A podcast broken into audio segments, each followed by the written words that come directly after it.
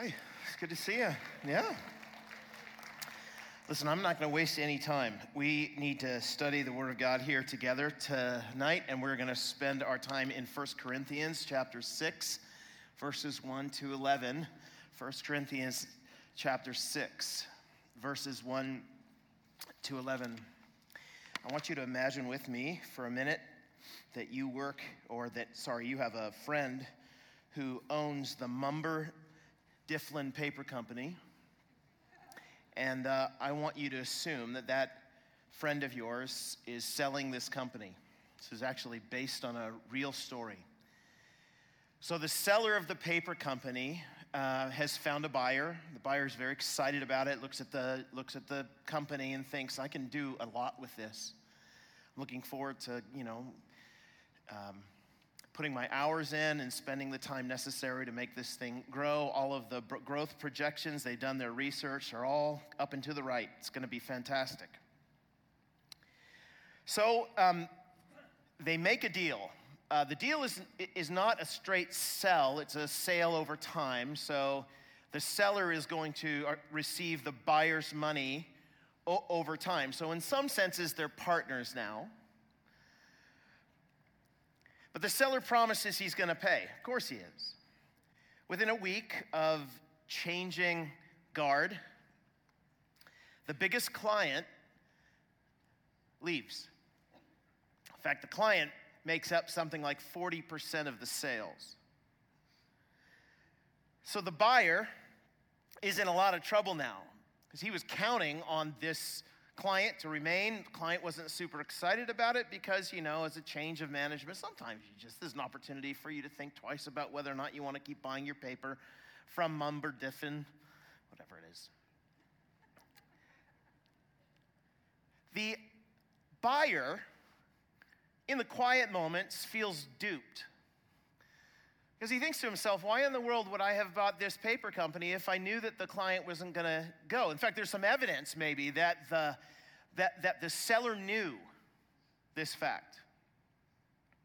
Some evidence that maybe they exchanged emails questioning whether or not, you know, who's this new person going to take your business over? And the seller's like, don't worry about it. The buyer's like, the the, uh, the client's like, yeah, I don't know. I'm not sure we're going to be able, we're going to shop it around, but they still sold it with this knowledge. So the buyer's livid. He's like, you should have told me. You actually had a responsibility to inform me of that. The seller is saying, yeah, but I did. I told you that things might not stay the same. Yeah, but you weren't specific and you knew exactly what was going on. So you just unloaded this on me. Now you want all of this money, millions of dollars for your paper company, which is worth nothing. And I'm not going to pay. Not when you've defrauded me. So they lawyer up, as you do.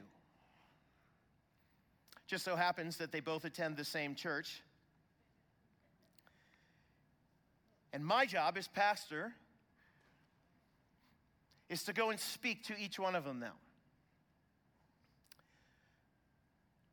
As a minister of the Word of God and the gospel of God, what should I say to them? Is it justified? Should they sue? What counsel would you give to the buyer who won't pay? Made a deal? Kind of going back on their word? What kind of counsel would you give to them from a Christian point of view? What kind of counsel would you give to the seller who is livid? Because they're not going to get their money. They built their whole retirement on this particular issue. Millions of dollars they're not going to get. Well, what you've got in First Corinthians chapter six, verses one to eleven, is uh, addressing basically a situation like this. We don't know the exact details, but what we do know is it's a lawsuit that one Christian has brought upon another Christian within the church in Corinth. So, what are they to do? They've chosen the path of the secular law court, you know, the Roman law court. And I'll just give it out uh, at the very beginning here. The Apostle Paul is livid, as you'll see, really, really angry, like angry on a level that he's not usually angry in the Bible. He's really mad, and uh, the question you have to ask is, well, why would he be so angry about this? And this leads me to my six reasons. That's right, there are six of them, and that's why we're getting started quickly. Six reasons why it's crazy to sue believers. Fellow Christians, why God doesn't think it's a good idea, why the Apostle Paul's mad about it, and why we shouldn't do it. Here's the first one. Here's the first reason. Um, we can sort it out ourselves. You shouldn't go to the courts because we can sort it out ourselves. This is basically Paul's argument throughout the first six verses. It's pretty, it's pretty straightforward.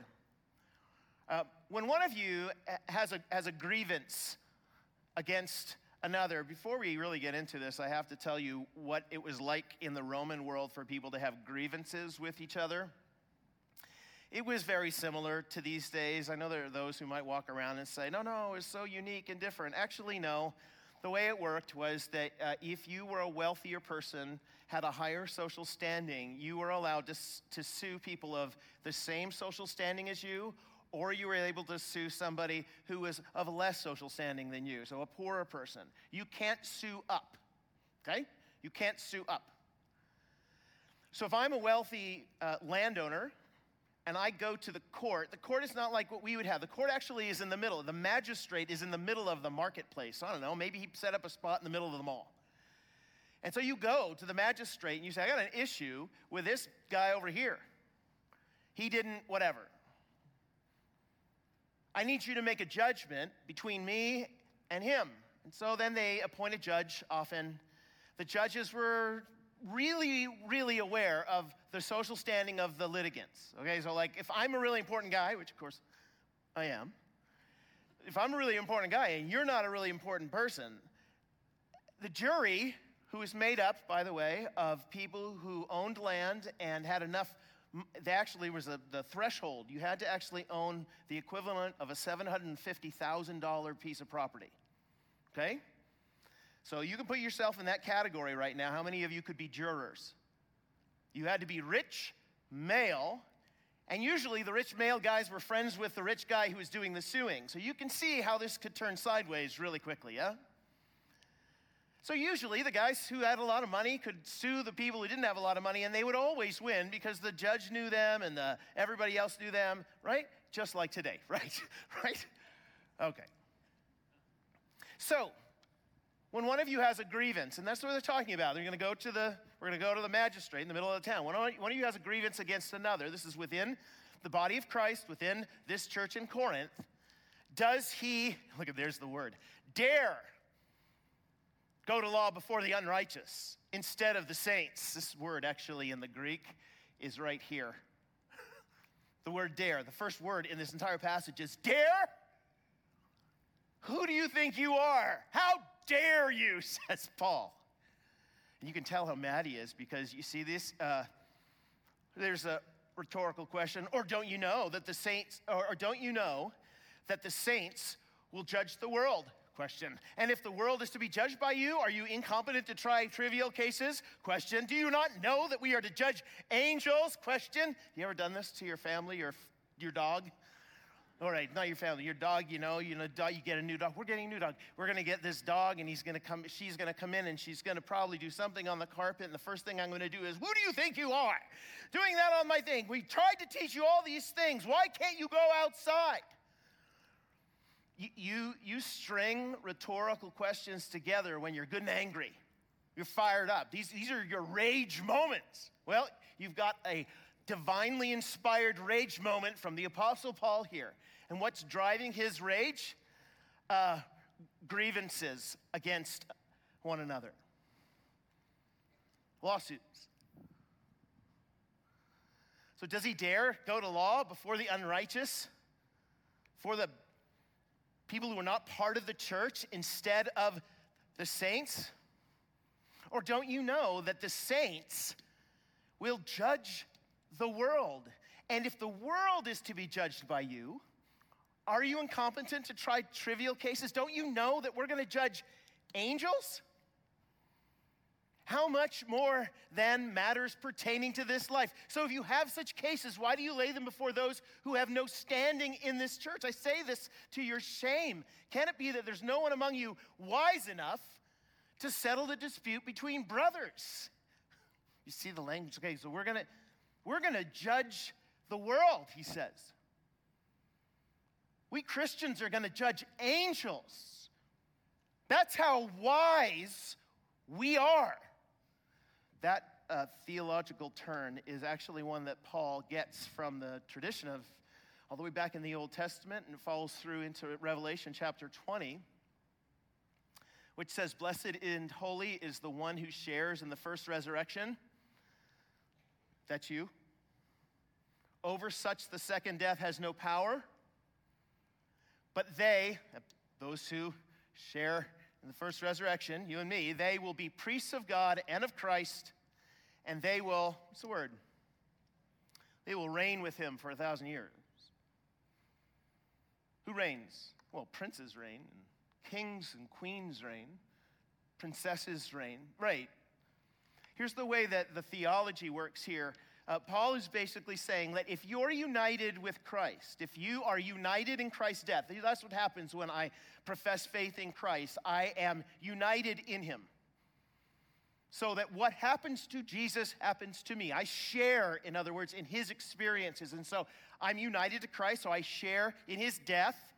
I share or will share in his resurrection, and I will share in his rule. So Paul's like, you guys know this, yes? You understand that we are you you, you are going to, to reign over angels.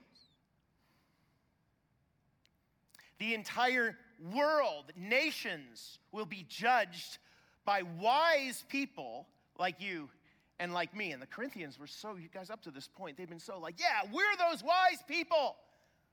And Paul's argument now is, um, look, if you're so wise... Uh, isn't there one of you wise enough to settle the dispute between the brothers? You guys, all this time you've been claiming you're so wise, and now you're like, well, we're not wise enough to actually sort these disputes out. Well, we're going to have to take them to, to someone else. You're not supposed to do it, in other words, in front of those who have no standing in the church. You're supposed to do it with somebody who has no standing in the church. That's a phrase that basically means, you know, it's, it's an unbeliever. But here's here's the question. Why? Like, what, what makes somebody who is in the church so much different than someone who is outside the church when it comes to these kinds of judgments? Well, um, the answer is actually found a little bit further back in First Corinthians in chapter two. Paul, Paul, he makes a distinction, okay, between the natural person, which is the person who is outside the church, and what we call unregenerate, people who are not saved, and he, he makes that distinction and juxtaposes that with people who are inside the church. The first he calls the natural people, or the natural person. The natural person does not accept the things of the Spirit of God. They are, they're folly to him. So in other words, the way that God sees the world is, is foolishness to the natural person. And the natural person is not, he's not even able to understand them because they're spiritually discerned and he doesn't have the Spirit. But the spiritual person, it's us, we judges all things, but is himself to be judged by no one. For who has understood the mind of the Lord so as to instruct him? Who?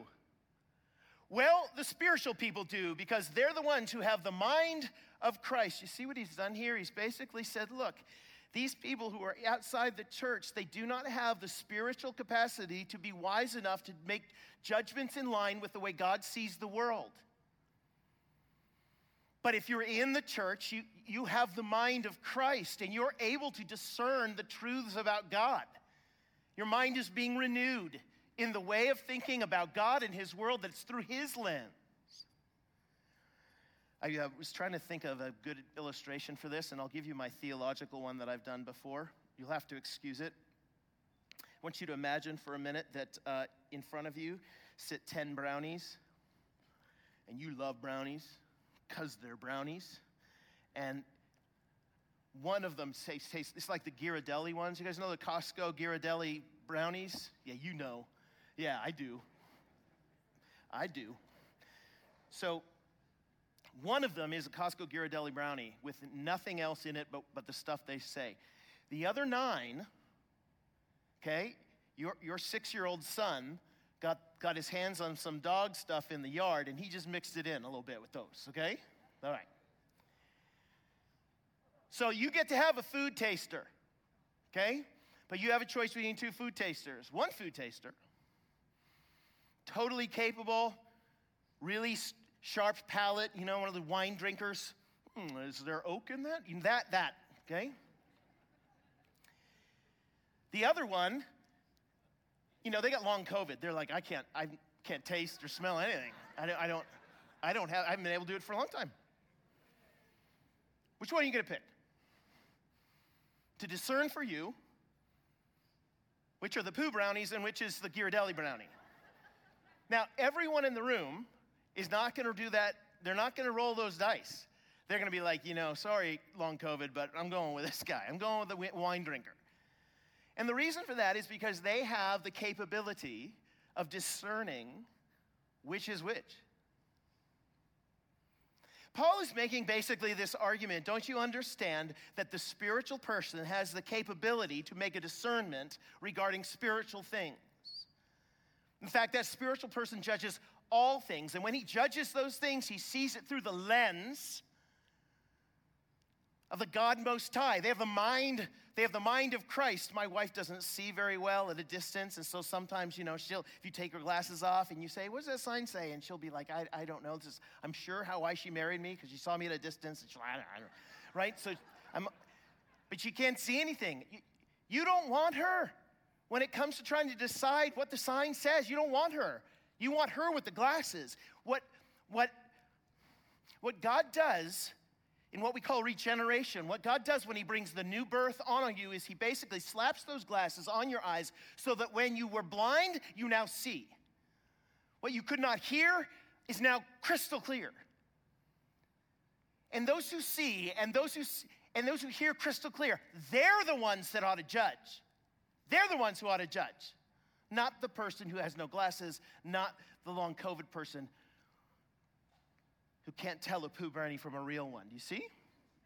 So this is Paul's big argument. Look, we can sort this stuff out ourselves. Second, though, why should one Christian not sue another? Well, because most of the stuff we get mad about is trivial. Uh, Paul uses that language, in fact, in the beginning here. When one of you has a grievance, so I'm back to one. When one, one of you has a grievance against another, does he dare go to law before the unrighteous instead of the saints? Or do you know not, not know that the saints will judge the world? And if the world is to be judged by you, are you incompetent to try trivial cases? You're going to judge the world.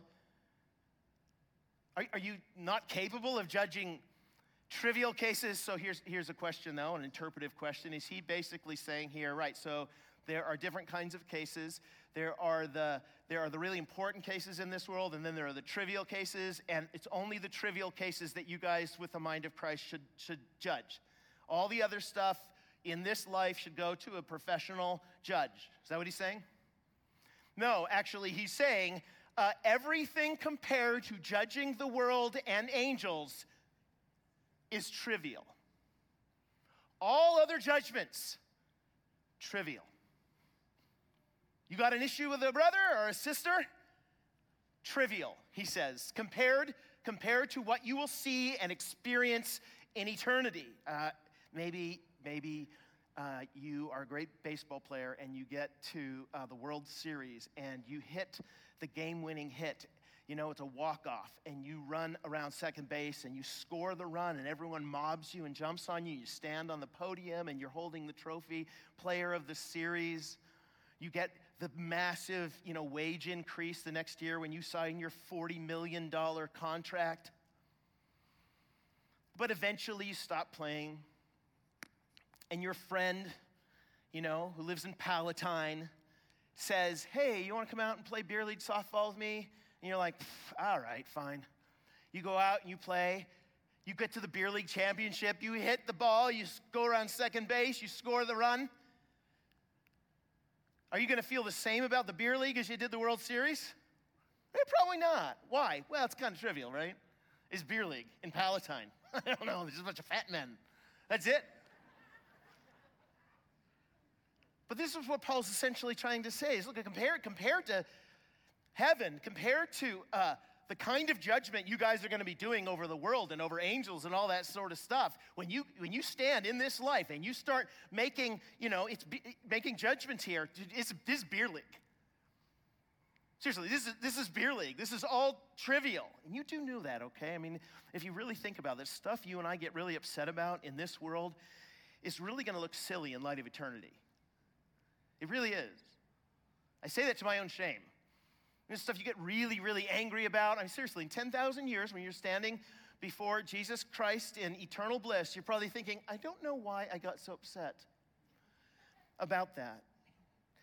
When I first got married, uh, we went to, uh, my wife and I, we went to Hawaii for our, for our honeymoon, and uh, we rented a, an Alamo car. Drove all around the island, got done, turned the car back in, and, and I, I remember when we were turning the car back in, I remember taking these Teva sandals off, like my prized Teva sandals. You know, I'm young. I don't have anything, but I had Teva sandals. I remember taking them off, shaking them out, and putting them in the back seat. Drop the car off, get a taxi back. Halfway down the taxi, I'm like, oh, I forgot the Tevas. Turn around, go back. Car's been there for fifteen, twenty minutes. They've got it sitting there. They're ready to washing it and stuff. I go and I open the back, not there. There are only two guys there, one who's washing and one who's running the place. And I say, oh, hey, do you have these Teva sandals? The guy looks at me, pauses, and says, no, they weren't there. I was so angry. I don't have any. This is the only good thing I have, these Teva sandals. So mad, yelled at him, yelled at the other guy. How dare you guys, I'm going to take you to court over the Tevas, right? I remember t- talking about it the rest of my day. My, my wife, who's young, patted me on the back. One, she, something she would have to do for years, patted me on the back and said, it's okay, honey, it's okay. Now, I, I st- now I'm here now, forty-nine years old. I don't even like Tevas. Like, why would you even buy Tevas? And I look back at it now, and I'm like, well, given my life situation and stage and stuff like that, ugh. Why was I so worried about the stupid Teva sandals? And the answer is because sometimes the little things in the moment look so big to us, but in light and in comparison to eternity and what we're going to experience and make judgments about, it's meaningless. It's meaningless. But the injustice, yes, but the injustice will be put right in eternity. But the money, yes, but you, God will take care of your money. It's trivial. It's trivial. Third, uh, why is Paul so mad? Well, we, we, have a, we have a witness to think of. Look at verses three to six.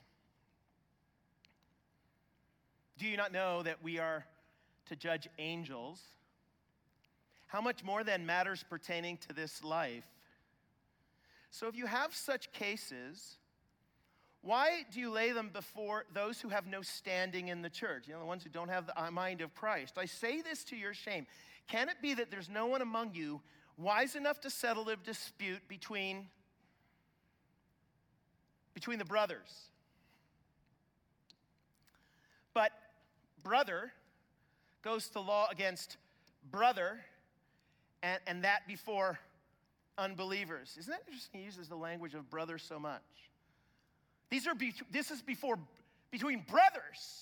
There's a reason he does this in um, in antiquity is what we call it in this particular time time period. Family life was different than it is here. Uh, many of us have brothers and sisters, and our biggest experience with our brothers and sisters, especially as we get older, is Thanksgiving.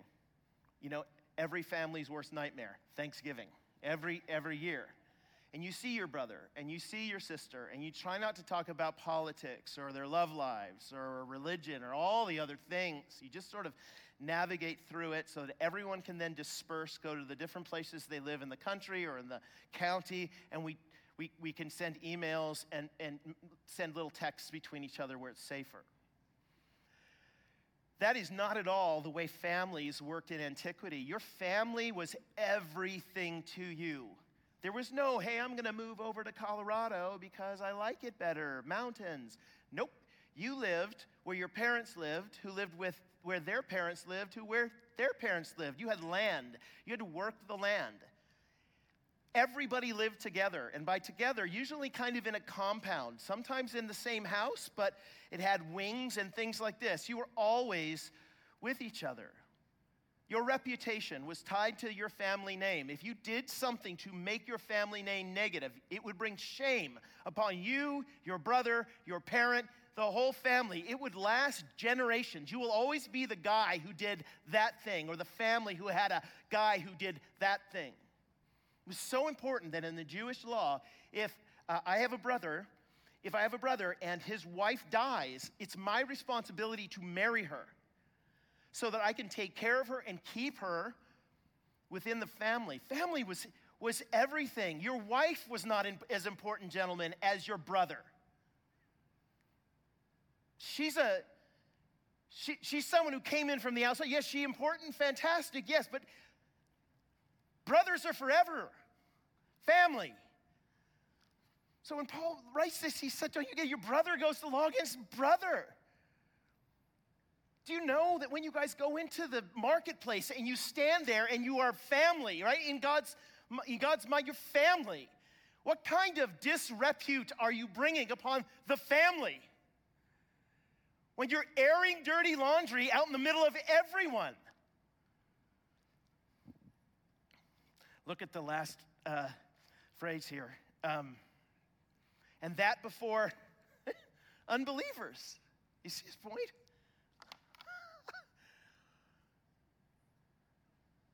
That before unbelievers. Uh, look, when Christians treat one another so poorly, others just don't want to have any part of that Christianity. They just don't. I've made a point repeatedly over the last few months in several different places that I've been speaking publicly, and it is that there's been this massive shift that's gone on in the last number of years about how the church is seen by the wider society. It used to be that there was affirmation, hey, you guys are great, to indifference, eh, do, you do you, to opposition, which is really what we face now. You Christians are wicked and evil. Because we face a world today where opposition is the the general tenor of what we get from the people outside the church when we are trying to reach them with the gospel, because opposition is what we're facing. It is especially hard, okay, when you harden them even more. It's hard enough as it is. You don't want to tick them off at the front end, do you? A friend was telling me the other day that uh, he, he was involved in a lawsuit where they give depositions, and it was between Christians, the lawsuit, and the court reporter, he notes. And he could tell during the during the, the, the deposition that this reporter was just shocked and dismayed about what was being said.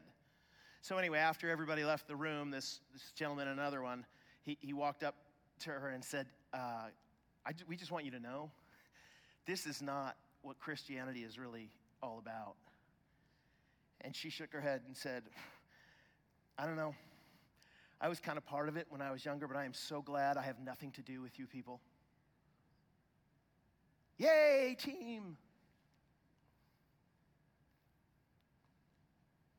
We have a witness to think of. Fourth, um, why, why shouldn't we get in lawsuits? Because we're forgivers, not fighters. We're forgivers, not fighters. Michael Jackson said something like that. He was always right. Everything, Michael Jackson was right. That's the lesson today. To have lawsuits at all with one another, listen, to have lawsuits at all with one another is already a defeat with you. Now, look, I probably need to make it clear here that this is, you've, you've noticed all the way along that we're talking about civil litigation here. This, we're not talking about if somebody does something wicked and illegal to another person in the church. It, we go to the cops. We go to the police. It's, oh, there's some sort of sexual uh, sexual uh, oppression or some sort of act that's gone on in the church. We don't say, well, the Bible says you shouldn't have any disagreements with each other, so we're going to bury this under the carpet over there. No, no, no, no, no, no, no, no. No, you go to the police about that. Somebody's broken a law. This has to do with civil litigation. I'm mad at that person because I believe they defrauded me. The court doesn't believe necessarily defrauded or not, but we're going to try to sort this out. That's what we're talking about. To have lawsuits at all, to have civil litigation at all with one another is already a defeat for you. Uh, this is a fascinating statement because basically here's what he's doing. Um, for Paul, when people read this passage, oftentimes they're saying to themselves, yeah, what Paul really wants us to do when we have disagreements with each other is to find another Christian, right, who has the mind of Christ who can adjudicate between us. And yeah, this passage says something like that. Uh, what Paul's done is, okay, I got a lawsuit. Am I going to bring it before unbe- unbelievers? Uh, or am I going to bring it before a believer? Or am I going to bring it not at all? The argument he's making here is, no, maybe, oh, I wish you would. Right? Uh, to have lawsuits at all with one another is already a defeat for you. Why not, why not rather suffer wrong? Well, what am I going to do if I get don't if I get a lawsuit, don't get don't do a lawsuit? What am I supposed to do? Um, you could you could suffer wrong. Yes, but they defrauded me. Well, you could also be, you could also be defrauded. But you yourselves, you wrong and defraud e- even your own, your own brothers. You guys do realize that when G- when Paul says something to this effect, he is, he is appealing to a tradition among Christians that should not be argued about. By by tradition, I mean, uh, okay, Matthew uh, five. Sermon on the Mount, Jesus speaking. Um, you've heard it said, an eye for an eye and a tooth for a tooth. But I, Jesus, say to you, don't resist the one who is evil. But if anyone slaps you on the right cheek, turn to him the other also. And if anyone would sue you ooh, and take your tunic, let him have your cloak as well. Oh, you want to sue me for that? Here's my coat too. Uh, Romans twelve. If possible, says Paul, so far as it depends on you, live peaceably with all. Beloved, Christ- Christians, never avenge yourselves. Well, what am I supposed to do then? You leave it to the wrath of God, for it is written, vengeance is mine, and I will repay, says the Lord. Uh, when Jesus is going to the cross, right, he, he's, he's being whipped and scorned, and he's on trial. He has soldiers actually spitting on him and mocking him, and he gives no response. He is then called to carry his cross between jeering crowds of people who he made.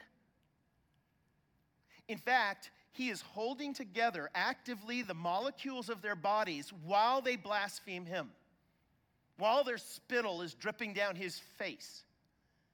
He is then put on a cross where he's defecating himself, and people are walking by on the main road saying to him, oh, if you're the Son of God, bring yourself down from that. Oh, King of the Jews.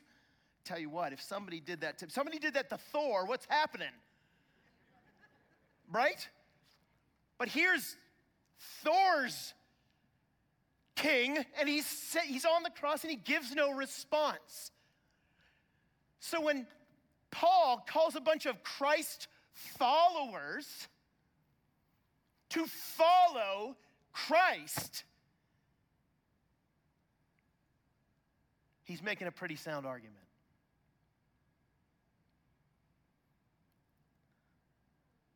We're forgivers, not fighters. Jesus has marked out a way for us and, and when we're wrong. And, and guys, it doesn't include vindictive lawsuits. It doesn't. Two more.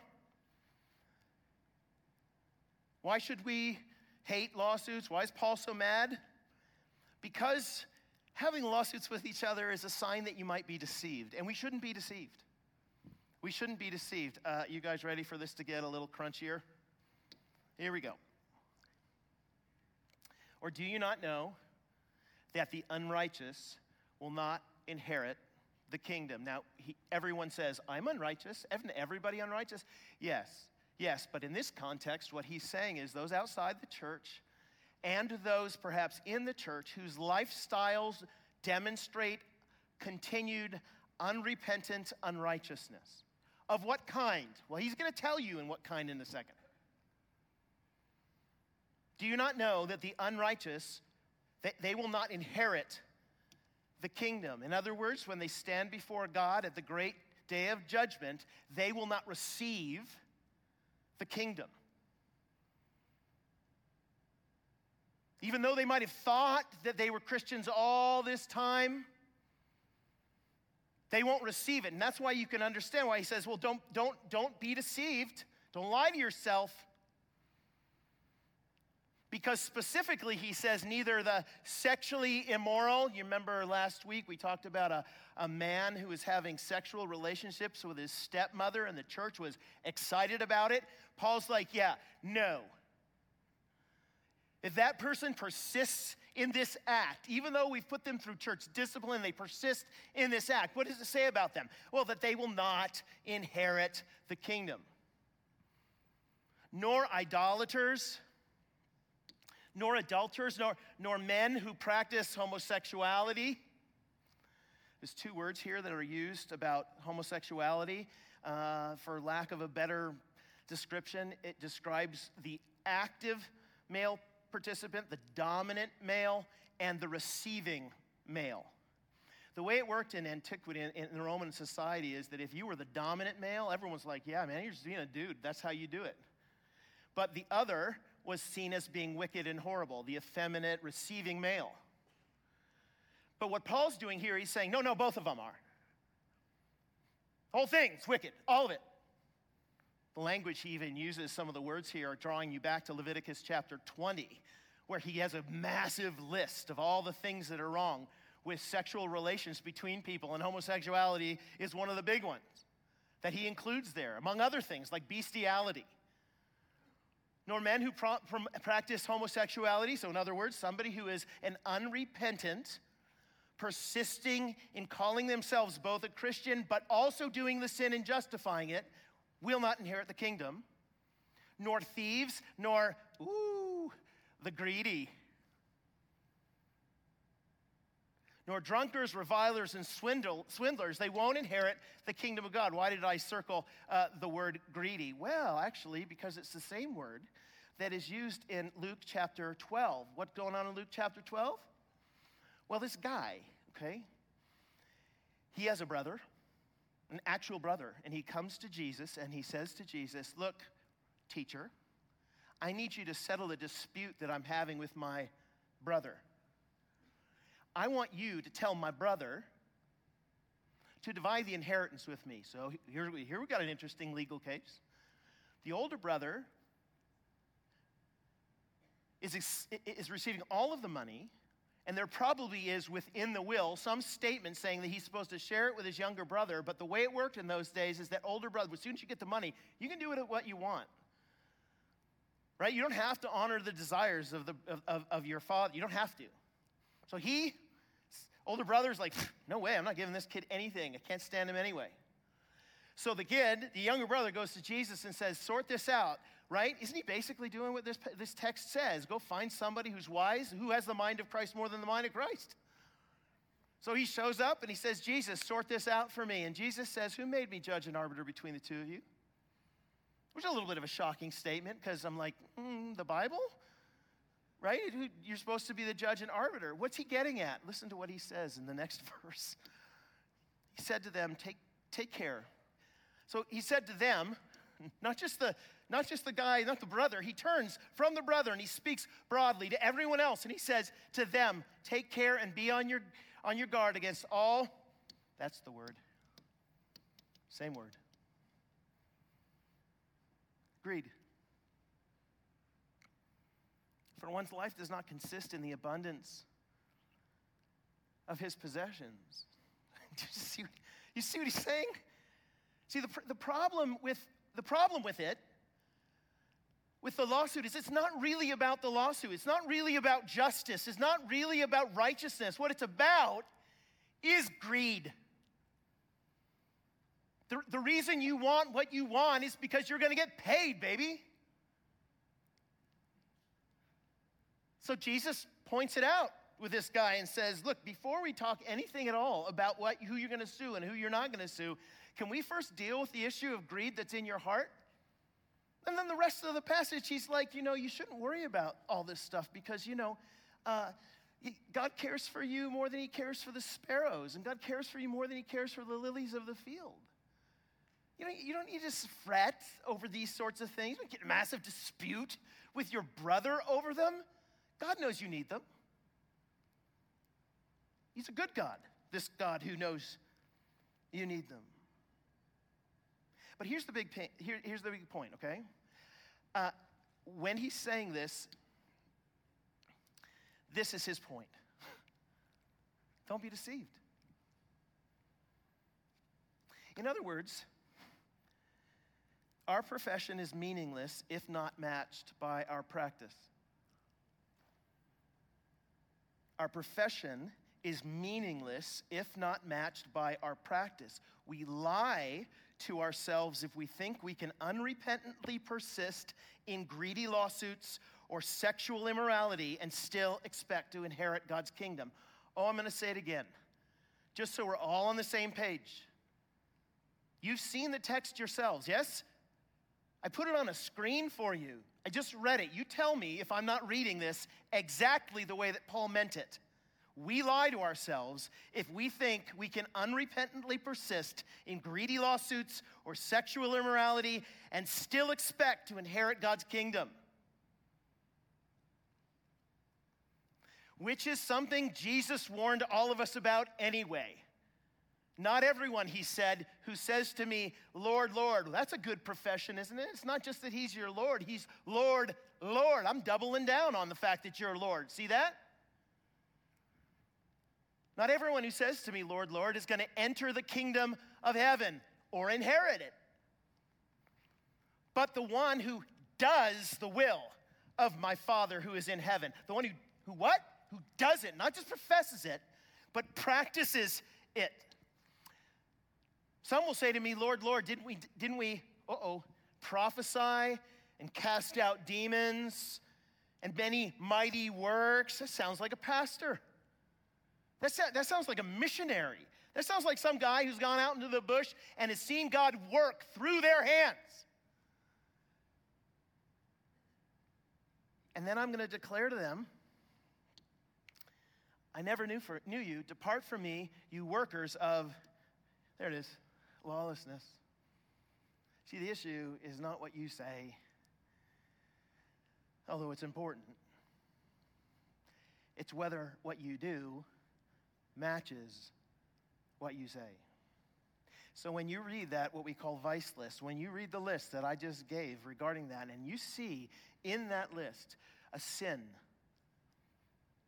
an outstanding sin that you know that you're guilty of, and you know you're persisting in it.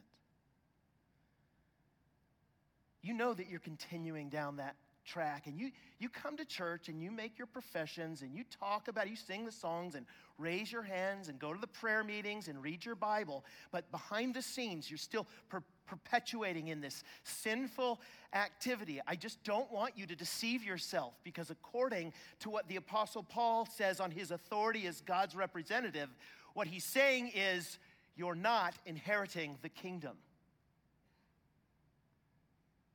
Regardless of what you say. It's only those who do the will of my Father who are in the King. You see the stark warning here? So let me finish with some good news. Last one. Why shouldn't we have lawsuits with each other? Well, uh, we're just not who we used to be, guys. And as and and such were... Some of you, such were. What do you mean? That list. Paul's like, yeah, that was a description of your life before Christ. Such were some of you, but you were washed. Notice the passives. You were washed. You were sanctified. You were justified in the name of the Lord Jesus Christ and by the Spirit of our God. God took you. You were the object of his actions. He took you and he washed you clean. You guys ever been camping? There's a great old, there's a great joke Jim Gaffigan tells. He, he, he says, you know, we use the phrase happy camper all the time, right? Why, why do we use that? The, the happiest camper is the one who's leaving the campground because he gets to take a shower, right? So, but, right? Have you ever come off that camping and, and you're, you're standing in the shower and you're like, oh, wash it all away, Lord. Wash it all away. I smelled horrible. There was dirt in places that I don't have places, and it's just awesome. And you come back out, and what Paul's saying here, see, you've been washed. The Spirit of the living God has come, and he has washed you in the name of Jesus Christ and made you pure and holy and spotless. Why are you jumping back in the mud? Why are you going back to the dumb campground? Live as clean people. Live as people who've received sanctification and justification and, and washing. He shakes his finger at people. You won't inherit the kingdom, he says. You won't inherit the kingdom. But that's not who you are. That's not who you are. You might be acting that way right now, but I know, I know better. You know better. That's not who you are. We just aren't the people that live this way anymore. We've been washed. So stop jumping back in the mud. So let me finish all of this with just three specific words to three specific groups of people who are probably listening to me. Number one, to those who've been wronged, who are incensed by the way things have happened, how they've been treated by other Christians. You, you could come up and you could tell me stories that would make my head spin. You struggle to even deal with the church at all. Some of you are sitting at home. You're not even sure you want to be a part of it at all because the church is so mean to each other. There are specific people in your mind that you think of, yeah, that person wronged me, that person wronged me, that person wronged me. Can, can I just ask, can you leave it to the wrath of God? Like, I know you want vengeance. I do. I do too. I know your rage fantasies. I know that you come up and you think, if only, if only, if only, if only. Can you leave it to the wrath of God? Vengeance is mine, says the Lord. I, I will repay. You can hand that over to him. Until you do, you're not going to be free. You're just not going to be free. It's going to plague you. Second, uh, to those who are considering suing. They've been wronged. They don't just feel it, but they're like, man, I'm going to take this. This is so horribly, horribly, horribly wrong. You remember what I talked about in the very beginning? So I go and I sit down with the parties at play in this, right? The seller and the buyer. Some of the hardest meetings I've ever had in my life. I sat down across from the guy who sold, who's lost millions of dollars. And I asked him this question. I said, look, uh, if you had lost only fifty dollars and not five million dollars, would you be suing? Well, of course not. I, of course I wouldn't do it. So it's not really about the principle, is it? What is it about, you think? It's five million dollars. What are you talking about? Okay, okay, man. But let me let me just tell you a story about this guy who came to Jesus and told him, uh, I got an issue with my brother. And Jesus didn't answer him. Instead, he said, you know, be careful. But all kinds of greed.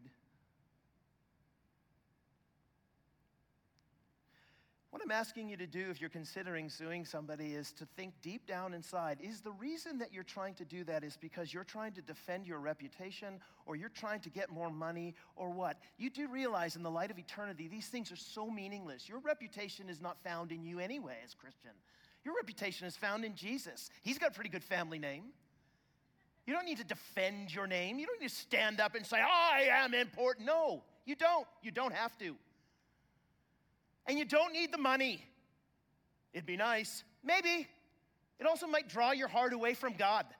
Maybe God's not giving you the money because he knows that you're going to miss out on the real treasure, eternity with him, if he gives you some paltry sum here while you bury your brother in Christ. Don't deceive yourself. And finally, to those who read all this and say, most of this is in my past in the sense that I've done this stuff. Like, I've sued, I've had issues with other, and I and I persist. I read it and I'm persisting in these kinds of sins. What I mean, what do I do? They're not gonna even inherit the kingdom. What, what do I do? Well, you, you get in the shower. Like, don't, are you, basically, aren't you just going, solution is always toward Jesus and not away from him. You walk toward Jesus and say, look, I got myself muddy again. I have a habit of this. But will you wash me clean? And our Lord Jesus will take his fire hose and be ready to go. Because some of that stuff needs some pressure to get it off. But he will take it and he will wash you clean again and again and again. You don't need to run from him. The solution is to come back, admit that you don't have it all together, bow before his face, and he will comfort you, cleanse you, sanctify you, welcome you back on the road that you were walking. You don't need to stay away. Just get in the shower. Isaiah said it better than I just did, though. Uh, Come now, let us reason together, says the Lord. Though your sins are like scarlet, they shall be as white as snow. Let me pray. Father, I'm thankful for uh, your kindness to us by giving us passages like this. I'm even thankful for the frustration that Paul had with the Corinthians over stuff like that, because when I read it, I think, holy smokes, they're us. And because they're like us, and we like them, would you do for us what you did for them? Would you grant us ears to hear the hard words that the Apostle Paul said? Would your Spirit come and do the work of application and pressing it deep in our hearts, the places, Lord, where we've strayed from you, or the places, Lord, where we want to do something different than what you called us to do? Would you push us? Would you push us ever so gently by the power of your Spirit back toward our Lord Jesus, where we can receive grace upon grace? Our skins are... Our sins are, are like scarlet, but you, you will. You will make them white as snow. It's in that promise that we pray in Jesus' name. Amen.